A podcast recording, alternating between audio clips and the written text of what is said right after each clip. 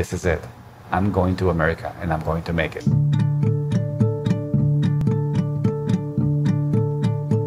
My name is Louise Newsom, and you're listening to The Makers, brought to you by Trade and Prosper. On this episode, you will meet Tomas Monosi of Tomas Tapas Bar and Restaurant in Wappingers Falls, New York. When Tomas arrived in the United States in 1994, he was broke with two suitcases and nowhere to go. He didn't have a clue what he was going to do, but he knew he was going to accomplish something, something big. Fast forward almost 20 years, and his dreams have come true, owning and operating a well established restaurant in Dutchess County, which emulates his smooth European style. The eatery named a double winner for Best in the Hudson Valley by the Hudson Valley Magazine in 2013. In 1989, coming out of the mandatory military service for two years, I ended up in communism. And when I came out of the army, it was democracy. The revolution came through and went home after two years of service, and everything changed. All my friends, the businesses I used to work in before the service was changed. It was state owned, now it's democracy. Who owns anything? Nobody. From state to who? So it was free for all, and I didn't know anything and anybody. I didn't know the process was even going because we weren't locked up. So my mom said, "Why don't you look at cruise liners?" I saw some ad in the paper. In uh, three weeks, I was on my flight to Miami. Started working on the cruise liners as a server in the Caribbean. So I get my introduction to American culture. I get the introduction to openness, to freedom, to work, working six days a week, three times a day, breakfast, lunch, and dinner. And I did that for a few years, went back. Meanwhile, really getting exposure to a Americanism. What is that? Well, how genuine Americans are. They actually, when they invite you, when they ask what's wrong, if they can help you, they actually mean it without any benefit for them at the end of the day. I stayed in the United States for six months. I finally decided, didn't like it, let me go back home because home is home. So I went back to Europe, and after not realizing, after living and breathing and really emerging in American society for six months, how different I became. Going back to Europe, after living here for six months, I really saw everything with different eyes. When I pick up the phone, nobody's answering, and if they do, they're rude on the phone. When I go into a service industry, store, or hospitality business, they don't really being as nice as, as warm as, as in America. Uh, in America, in New Jersey, when I picked up the phone on Sunday, I could pay my bill, taking care of my account over the phone in a couple of hours, and I have a whole day off free at home, when I picked up the phone, I couldn't do anything. And then when I go into the stores or businesses, I was waiting on the line and then you have to have a different one. Did not like it whatsoever. I finally realized this is it. I'm going to America and I'm going to make it. I get on the plane, July 3rd, 1994, arrived at JFK with two suitcases and nowhere to go. I told my family I'm going to America and I'm going to make it.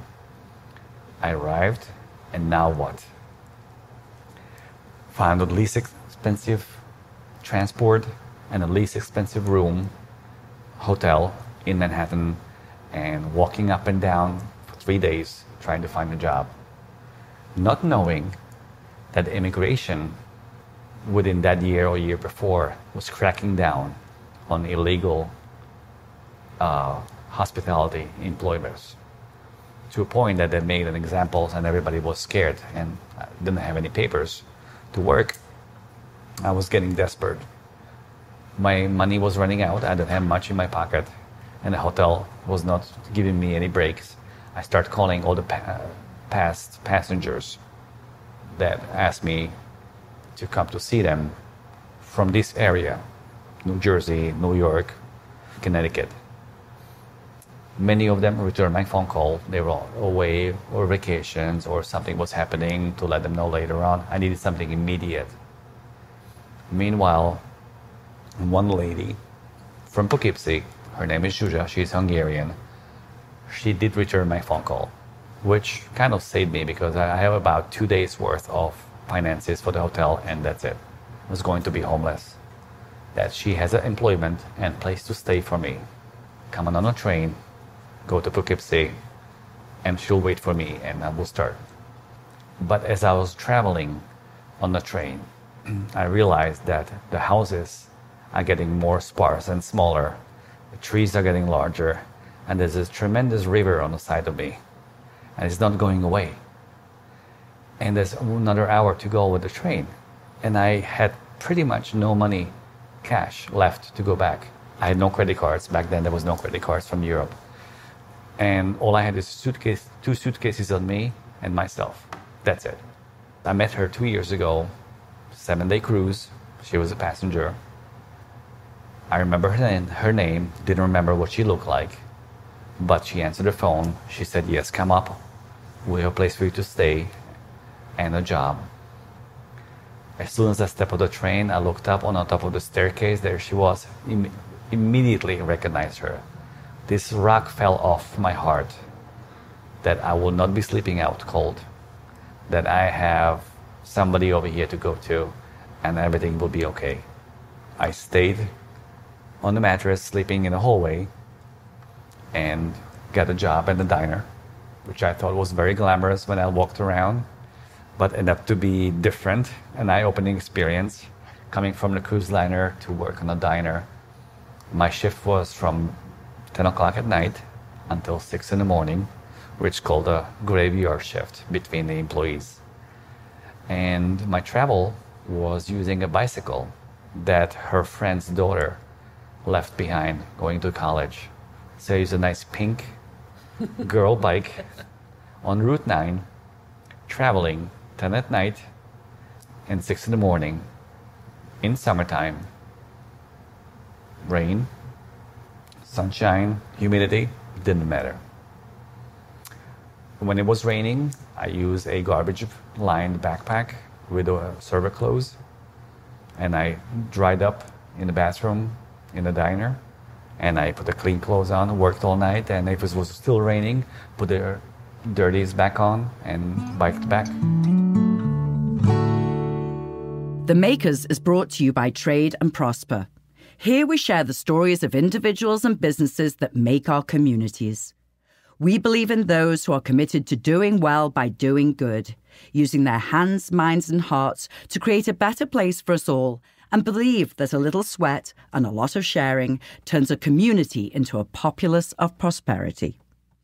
Trade and Prosper is a forum where those like minded individuals meet to trade ideas, information, goods, and services, as well as build long lasting relationships that enable them to expand their reach locally and also globally. For more information on our organization and for more podcast episodes, head over to tradeandprosper.com. Follow us on social media for the latest news and events about businesses near you there has to be something better than this. Because this is not going anywhere and the finances were definitely not there and the quality of the service. Uh, i was introducing myself. I used to do table side service flambe cooking uh, for the customers making dressing and caesar salad right in front of them with this, just a spoon and a fork. Over here i'm serving burgers and uh, sandwiches and soup for little money. This is not training me or getting me there there was an opportunity of German family. They had established business in Wappingers Falls for, de- for decades, and they had a butcher shop. So I did get an opportunity to work in the back cutting meat. I never did that before. Cutting raw meat in the refrigerator in the summertime, which was amazing because summertime is hot. I'm in the fridge but in wintertime was the opposite. The fridge was warmer than outside. But I have to buy a large, a whole leg of animal and make steaks out of it. The extras grinding into the burger or stew meat. From the bones you make stock. Uh, the big ones you cut and make ossobuco. So I learned all these things. Plus, I became so good with the family that they trusted me to use their vehicle as the main purchaser. They bought all the meats in Hunts Point in Bronx. Once a week, part of my job was about two o'clock in the morning, drive down with a huge wad of cash in my pocket, because back then was cash business. We talk about no less than 15, sometimes up, up to $40,000 in cash. Never thought much of it. But looking back, this skinny, blue-eyed, blonde, uh, foreign accent guy driving a vehicle with a, with a big bulging pocket of cash, buying meats, pretty much fighting, not fighting, but for fighting for a spot to park the vehicle and get online with, with big truckers. And you know, the truckers are special group of people that this is what they do and they're kind of rough bunch. I never had a problem, not a single one. I was delivering meats for, for the butcher shop as well with the same vehicle. And this is how I met an owner of the catering company that had a um, establishment in Alumni House in Vassar College in Poughkeepsie. And this gentleman was so impressed by my loyalty to the, the business owner that he ended up hiring me as his maitre d'. And this is what I finally went back into my field of work, which was front of the house, serving customers. And they had events and parties, and they were doing uh, private events also for the deans and the faculty members in their own private homes around the campus. And it was a great relationship because not only I was working very diligently for the owner, I was protecting the owner at all costs. My belief was, in the future, if I ever have a business of my own, I would want somebody else to do the same thing for me, what I do for him. Sadly, all the good things have, have come to end. Um, he had the choice of either family or the business. And it was getting very severe. And then finally, there was a black and white, and he had to close the business down because family always comes first. So this way, we end up on the good way, parting. He closed the business, and I found an employment at German restaurant in Pawling, again on the floor, serving, be a server which I liked because this was right up to the very high end, high quality, some table side service. Perfect. Mm-hmm. Very, very happy. Well, a few years down the road, working, one of the cooks left. And the owner came to me with a knowledge that I heard you wanted to have your own business, you want to have your own restaurant. You need to know how to cook, just in case something like this happened. You need to know everything. So why don't you go in? This is an opportunity, and I'll teach you. To be honest with you, I never made a chocolate cake before. I thought it was like the, the cat's meow. Making soups, uh, desserts, a souffle, um, cold appetizers, curing uh, whole salmon or, or shrimp was, I thought it was a bee's knees. And I never was trained in the culinary uh, arts whatsoever. I kind of learned what I what I saw from the cooks in the kitchen, and I, at home I re- reproduced it for us to eat. So therefore, he said, "I will treat you. I had nothing to lose." I took that on. Within a week, I was doing everything by myself. I could not believe how easy it was. Yet I painted this picture of difficulty. Looking back, it seems like I was in the right place at the right time. Like the butcher shop was a free education, which gave me such a um, leg up in my f- future private business. I can go and buy a inexpensive half a- fresh animal, half a cow, if you will. Come back over here, break it down into the steaks, all the meat, use up in different parts. Um, the trim turn into burger, the, the larger pieces turn into stew the bones, make stocks out of it, um, marrow bones, cut them open, or do ossobuco. So pretty much, I would waste absolutely nothing. Even the lard, I use in cooking. And if it's beef, the worst case, I use it for suet for my birds in, in my backyard. We never had steak in Eastern Europe. For us, steak was something that's fried, breaded. But even uh, having a, something like a ribeye or filet mignon, our filet mignon, if, if we ever get it once every few years, it was always baked and stuffed with something and sliced was nice and tender. But having it grilled, medium rare or rare, was a sacrilege. Seeing red or blood was like, this is not, this is still poisonous. And yet, seeing customer eating it and liking it, I was trying. Now, of course, I went medium well, which was the, the most I can possibly take. And then later on, I tried a little bit of medium just to see. I live in an extra room that uh, these people had available. Sometimes I couldn't pay the rent. I don't have enough employment. So I helped around the house. I did the laundry. Um, I, I did the fixing around the house. Uh, I remember this one lady, her shed was kind of tilted and the front steps were falling apart. So I fixed the front steps. Now, we're still very good friends. And I think about 20 years later, she still tells me every time she comes to a restaurant, you know, that shed is falling apart, the window doesn't, there's a rotten, the squirrel goes in and out, but the front steps are still standing and they're perfect. Uh, a customer, a group of customers approached me. Uh, they did hear from employees that I did come over here to have my own restaurant, and I saw what I did. And approached me with the idea is that they are, will be opening a restaurant very soon, four of us. So I will be the number four, full partners, 25%, we no money down. Basically, they told me what I wanted to hear. I was so gung ho, I couldn't stand myself. Finally, the opportunity after working came that I could prove myself and do something that it will be benefiting down the road and it'll be ours. I did put notice in and I left the restaurant, the French restaurant, to go in in Connecticut, opening this existing restaurant that went out of business. It was an old Indian restaurant, very dark, everything paneling. So as we took it over, we started demolition, find all the mirrors behind, all the paneling. Came to find out there was a strip joint that were going to be opening and they did not get a permission to get, have liquor and dance or at the same time. It was one or the other. So they have everything ready to go, everything mirror. I mean, you can even on the ceiling, everywhere. Not only we took the panels down, I broke mirrors. For three days. Oh my goodness. Now you know the saying, Oh, breaking yes. the mirror. The three partners, I was the fourth one, were Spanish. Did, I did not speak the language, so I was always an outsider. Didn't know what was going on. And after we opened the business, things were rolling in. We were very, very busy. And then when things started breaking, and basically I was out as a partner in a very short time. Kind of heartbroken because I really put my everything, my heart into it to make something out of nothing.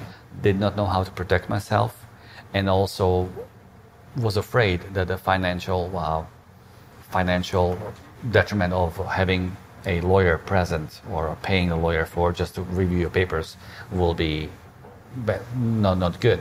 Plus, I was I was convinced by the, my partners that everything will be fine and we will do great and then I will be no problem. We are equal partners, 25%, and we are like brotherhood.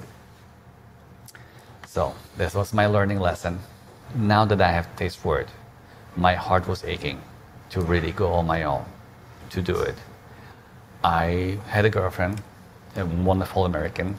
Since I left the partnership and I went back to work in the restaurant, we did get married.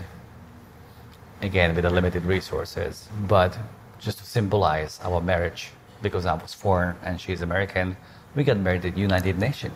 As I was working in a restaurant, a friend of mine approached, asked me if I can cook for him and his wife. I was absolutely flabbergasted. I didn't know what to do. He said, just don't worry, whatever you want. I'll leave it up to you. Just cook for us. I did, I think, four course meal using their pots and pans and everything because I had nothing. And he liked it so much. Obviously, he, he paid me a little bit. I bought myself a first chef knife. He asked me to do this again.